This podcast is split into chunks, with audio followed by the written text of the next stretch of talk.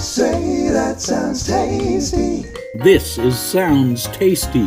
I'm your host, Michael Dane, and on every episode, I'll talk with someone who knows their way around a plate of food, and we'll serve up good conversation with a side order of music. Whether you're a deadhead or a parrot head, a juggalo or a fanalo, and whether you love cilantro or think it tastes like soap, we're gonna hash it out on Sounds Tasty.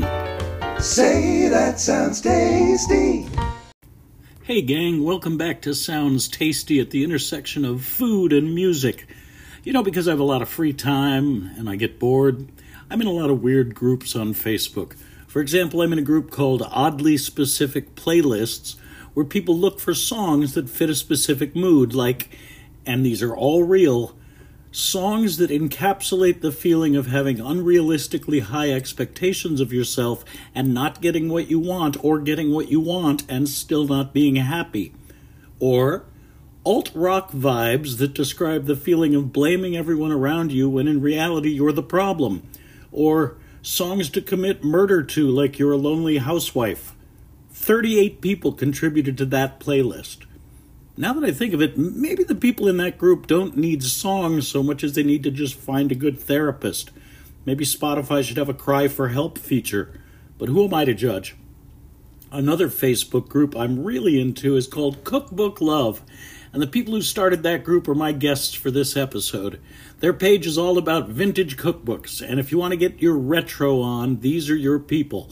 There are over 50,000 people following Cookbook Love's page, and it's your go to source online if you want to take a trip to the past. They've got Joan Crawford's meatloaf and tuna berry sandwiches. Yum. It's the only place I know where I find myself asking, did people really eat this? I have a small collection of old cookbooks, mostly for amusement. I don't usually cook out of them because, well, there aren't too many times where I think to myself, you know what would be really good for dinner tonight?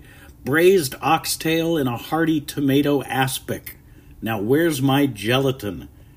Anyway, before we get to my chat with Suzanne and Declan, here's an ad from 1955 for something that I'm sure is in everybody's pantry.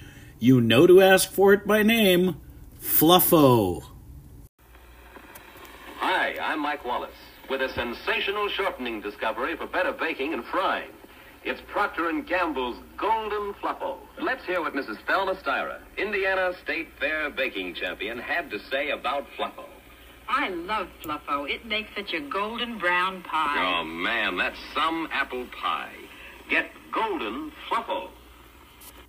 Welcome to Sounds Tasty. It's Suzanne and Declan DeWitt Hall. How are you guys? We are great. How Great, are thank you? I'm good. Thanks for being on my little show. Thrilled to be here. Well, we have something in common. We both collect old timey cookbooks. And that's how I found out about you folks because of the Cookbook Love Facebook page. Tell me how that got started. Well, I used to relax by reading cookbooks over a decade ago. And then I kind of stumbled on vintage cookbooks. I realized how much fun it was to look at them and, and kind of get a glimpse into the culture. And I found that the older ones were somehow curiously relaxing and entertaining. And so I thought other people might also enjoy the kind of the experience of these old cookbooks. And so I started a blog called Cookbook Love and capturing some of the funny stuff and and kind of, you know, I might see something in a cookbook and then find a bunch of images that were ads related to products used that don't exist anymore, that kind of thing. And Right. it from there. Well, your Facebook page is a delight because, in addition to the content, there are just some phenomenal images, old time kitchens and and strange jellied things. we'll get into those a little later. Does anyone actually use cookbooks anymore to, I don't know, cook from, or do we all just consult with the great oracle of Google? That's a good question. I know that cookbooks are having a, a boom in publishing. There a lot of because I'm a writer, you know, I look at agent profiles, literary agent profiles quite frequently. And I see that a lot of them cover cookbooks and I hear about new cookbooks by celebrities and a variety of other people. All the time. So I'm not sure if people use them to cook. Pinterest seems to be where a lot of people go. I think you're right. Have you both seen the movie Julie and Julia? Oh yes. Okay, so That's one for my the, for the listeners out there who aren't familiar, basically a New York Times blogger, as I recall, made it her goal to do every recipe from Julia Child's book. And I have always wanted to do that with one of these vintage cookbooks. Have you ever cooked any of the recipes from your old, old cookbooks? Yes, a few years ago, we were guest curators at a, a regional museum in Massachusetts. And it, uh, the exhibit, it was for a month and it was called Culture in the Kitchen. And so we had lots of objects and cookbooks and recipe cards and aprons and miscellaneous other items. And we also did some special events. We did a a kickoff party. And at that, because the exhibit was organized by era, starting, I think, was it the 20s? Did we start in the 20s? Mm-hmm. Yeah, it was. 20s through the 70s, we did a dish from each era. And so for that, I did use, I did actually cook from the vintage cookbooks. Mostly, I, what's the oldest recipe you cooked? um, let's see, it would have been from the 20s. One of them was from the Depression, and that was um, a baked bean sandwich, basically. Oh, that Uh, sounds sad. a little. And the they were actually surprisingly tasty. And there was another one that was dates stuffed with walnuts and rolled in sugar. It's very simple but it's kind of delicious. And it was something that my grandmother sent me sent our Oh. family every christmas That sounds Um, wonderful. Now, maybe we can de- get Declan to weigh in on this one. Do you have a favorite amongst your old time cookbooks? And because this podcast is about the intersection of food and music, and and I know Suzanne, you mentioned the cultural component of these old cookbooks. Uh, if you were to cook a recipe from your favorite old time cookbook, what would the soundtrack you'd put on be? Would you play music while you're cooking? Soundtrack. That's a tough one well, because what's favorite cookbook my first? favorite cookbook would be probably Fannie Farmer. But when you said music, I started to think about Liberace's cookbooks, which are quite Oh. interesting. Liberace had cookbooks? Hey, yes, he definitely did, and they're pretty pretty out there. You should check them out. They're fun. Are they as fabulous as he was a performer?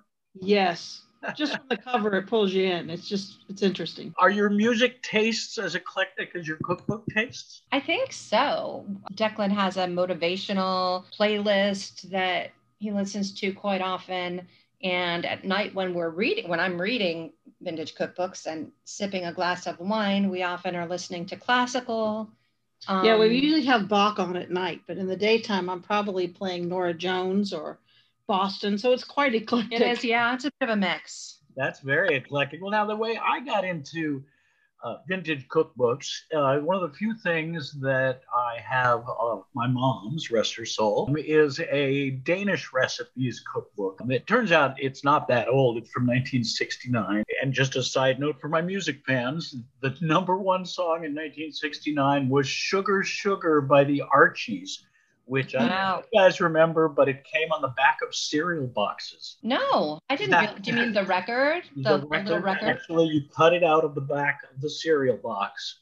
I remember those. I, I was born in six, Suzanne, I was born in 63 and Declan was born in 62. And I remember those uh, cereal box records. I'd forgotten about them though. My mother was not a a gourmet cook. I don't think anything she made you would call elevated, but it was really good. And there was a thing that I thought at the time when I was a young boy was really out there called frikadeller. But it turns out it's really just ground beef and Campbell's cream and mushroom soup and some onions chopped up in there. But it was pretty amazing at the time. So I got that book, and then that led me to collect a handful of other books. I think you even explored a little bit of the Piggly Wiggly cookbook I got. I have to tell people about this. So I got this cookbook, and it's it's torn and tattered. It's uh, certainly not in collector's conditions. From 1927, and uh, the number one song in 1927, by the way. Hoagy Carmichael Stardust. And this was apparently given out to shoppers at Piggly Wiggly markets. So it's filled with ads of things that they sold at Piggly Wiggly, like Fluffo. shortening. So you should look that up on YouTube. There are ads for Fluffo. It's an um, well, they described it in the really non-euphonious sounding term aerated lard. Oh, Um, lovely. So it was basically a kind of Crisco, but it was a mid-century modern thing, and most people only think of mid-century modern for furniture. And I think you could actually make furniture out of Fluffo. Uh, I'm not sure on that. What are some other older books you've got? Well, the oldest one I think that we have is called the White House Cookbook, and it is from, I'm just opening the cover here, from 1910. This one, as you were saying, it's not in collector's quality. We're not really interested in from the investment purpose. We're more interested just from the fascination aspect. Right. And it's pretty thick. It's a it's a hardcover, and it's kind of a classic in the. It's called a comprehensive cyclopedia of information for the home Oh So- my. things like how to take care of sick people and um, household cleaning recipes and food, you know, the, the usual kinds That's of. That's one of the things I love about vintage cookbooks in general is they had a lot of cooking adjacent things. Yes. Uh, like how to remove certain stains, like fluffo stains. right.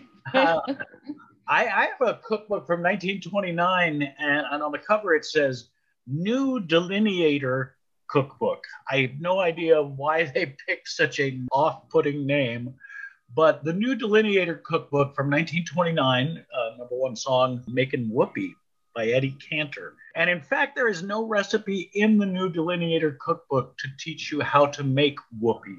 So that, that was kind of disappointing. But uh, they do tell you how to make some very odd things. So here's a quick quiz for you. One of Oh. their one of their, and either of you can buzz in. One of their sections is on sandwich fillings, and they list peanut butter and pickle sandwich filling. Do you know? Here's it's a two-part quiz. What the proportions of peanut butter to pickle are? And Mm. what's the secret third ingredient that's neither peanut butter nor pickle? Wow. I'm going to say half and half, which is probably wrong. That's correct. I'm going to say carrots. Oh, I'm sorry, you weren't even close. Oh Did- dear. Do I have a guess, Declan? I would guess, I would, say carrots, I would say bananas. Interesting. It's actually just water. Oh, trick. What? Uh, I made no claims that these were fair questions. Uh, I uh, also have something called the Country Kitchen Cookbook, which there have been many iterations of. And I could not find in my exhaustive five minutes online when this book came out, but looking at the way the book looks, it's probably mid 30s. And they have a thing called Queen's Pudding. Mm. Any, any guess what the recipe for Queen's Pudding is? I am guessing that it's either a steamed pudding or a very fancy cake, in which case it would be a Brit probably be a British cookbook if it's a you know a pudding used as the term a term for dessert rather than literally a pudding. Well, you're really onto something with the cake thing. Okay. Um, uh, now, Queen's Pudding only has five ingredients, and this is the only recipe I've ever seen where the first ingredient is, and I'm not making this up, stale cake.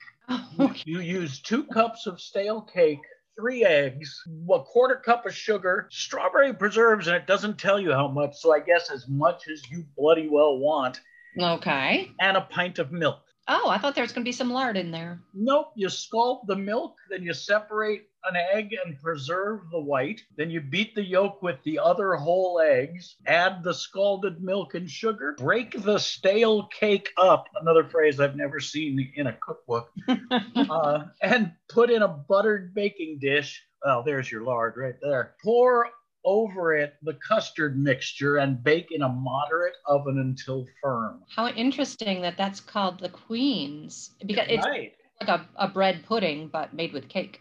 I think the queen would Like would pudding. refuse that out of hand just because it's got stale cake in it. Let them eat stale cake. Any other uh, highlights from your collection? Oh gosh, we have so many. I um, this week we're doing for the cookbook of the week is Better Homes and Gardens fondue and tabletop cooking cookbook from the uh, what did I say 70s 72. 72 and it's full of um, an amazing array of different kinds of fondue pots. I had no idea that there were this this much variety, I did not either. along with all kinds of groovy pictures of servingware and candles and every imaginable cheese fondue and other kind of fondue combinations because they were really hot in the. What in- other things can you fondue? Cheese, I know, and chocolate.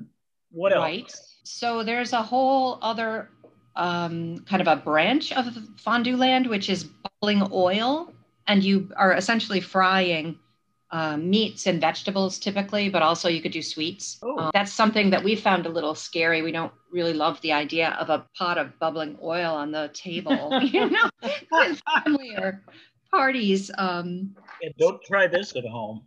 Exactly, but it was very popular. Um, Yep. I've I've only ever done the cheese cheese varieties. I've I haven't even done a chocolate one. I don't think. Well, and it's funny because fondues in in pop culture to call to mind romantic evenings, and I'm not sure you want a pot of scalding oil on the table between you and your beloved. Exactly. Uh, but maybe you do. Doing- I, I'm not going to kink shame here. Uh, one of you mentioned Fannie Farmer cookbooks, and I have one of those from 1965. And in 1965, the most popular song was, that's correct, Woolly Bully, Sam the Sham and the Pharaohs. At any rate, there's a recipe there in there for tomato jelly. Mm. That was a big thing in a lot of old timey cookbooks, jelly things, wasn't it? Do you remember those in your grandmother? Yeah, I think I saw a lot of those. Mine, uh, the one that I liked was probably around that era, but it was passed down from my grandmother to my mother, and it's like the only thing my mother said she's going to give me when she passes away Hmm. is Fannie Farmer cookbook, and I'm excited about it, but You didn't want to rush it. I don't want to rush it. right. You mentioned the, the 70s, and that brings me to one of my prized possessions. It's a very thin volume, Pillsbury Bake Off, the silver edition, 1974 edition. And at the bottom of the front cover, it has an endorsement from GE's microwave division. Mm. And so microwaves were all the rage. And there's actually a recipe for the winner of the GE Microwave Cooking Award, which was Fiesta Chicken Kiev, some sort of bizarre Wow, Spanish Russian fusion. interesting. Do you find that uh, there are some ingredients that you just can't find at your local Safeway anymore beyond Fluffo? There, there's just things that are harder to find. Like lard is not that easy to find. Right. And mace, mace used to be a common spice, and I don't know that I've ever seen it on the spice shelves that I've shopped. I mean, I uh, don't think I've seen it either. Now, the most recent one I've got, although it's still, I guess, I can't believe the 1980s are considered vintage, but here we are. here we are. 1989, the, and I, you guys might have might have featured this one, the Better Homes and Gardens New Cookbook, 1989, and the number one song from 1989 was Chicago, "Look Away." Hmm. And like so many things from the late 80s, that was a very forgettable song. Um, no wonder I don't remember it. I was thinking like I don't. Right? Tell me about the cookbook slash coloring book that that you folks have created. Well, it was during pandemic, and it was seeming like we everyone needed a little bit of a a mood lift. Um, Definitely. So we just decided to create these, uh, you know, come up with images that were fun and couple them. Declan, I we worked together on it. Declan came up with a lot of the funny phrases and found quotes, and uh, we put them together with these images. And we just thought it would be fun for the pe- people, weirdos like us, who like these old cookbooks and a little bit of kitchen kitchen snark and humor, and uh, sort of uh, reassurance that life can still go on despite all the all the darkness and sadness that was happening. I think snark is a very important ingredient and it's overlooked. It is agreed. I tend to apply quite a bit of snark to my cooking in general. So it's called the Kitchen Snark Coloring Book. it's called the. Uh, it is called the. Yes, Kitchen it Snark, is. Yes. You guys should know this better than I do. I know, you seriously. should. You know, one of the best things about doing the cookbook love page is that people who like it, that follow it, which is almost 60,000, you know, we hit over 2 million in a week usually. Wow. Agree- they come to that page because it's the end of their day and they've had the world to deal with and it's fun. And that's why we do it because it's fun. Yeah. We just post on there. That's kind of our our release at the end of the day, some wine and to talk to the people at Cookbook Love. But we get messages all the time that says, "Thank you for doing this because I just need some escapism." Your page is very cool. And if my listeners want the book, uh, how do they get it? Uh, they can look for the link on the Cookbook Love Facebook page, or they can find it on Amazon. Mhm. And it's called Kitchen Snark Coloring Book. Well, uh, Suzanne and Declan DeWitt Hall, it has been a pleasure talking to you. I think we've covered a lot of ground. Is there anything else you want to leave my listeners with? I don't think so. Maybe give it a try. Pick up an old cookbook and just browse through it and see what kind of uh, what kind of feeling it gives you, and see if you like it. We have thousands of them. We probably have maybe two or three hundred in our kitchen, and just to look at them makes me happy. Oh, okay, I, I need to come by and visit you folks. Where are you? Yeah. Definitely play Well, some music for us. Absolutely. Well, this was great. Thank you so much and have a great day and stay safe. You too. Thanks again for having us.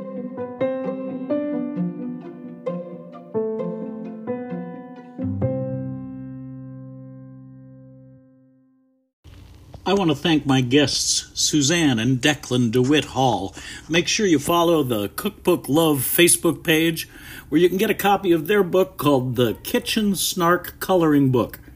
What did we learn today? Well, obviously, we learned about our sponsor, Fluffo. You can find it wherever aerated lard is sold.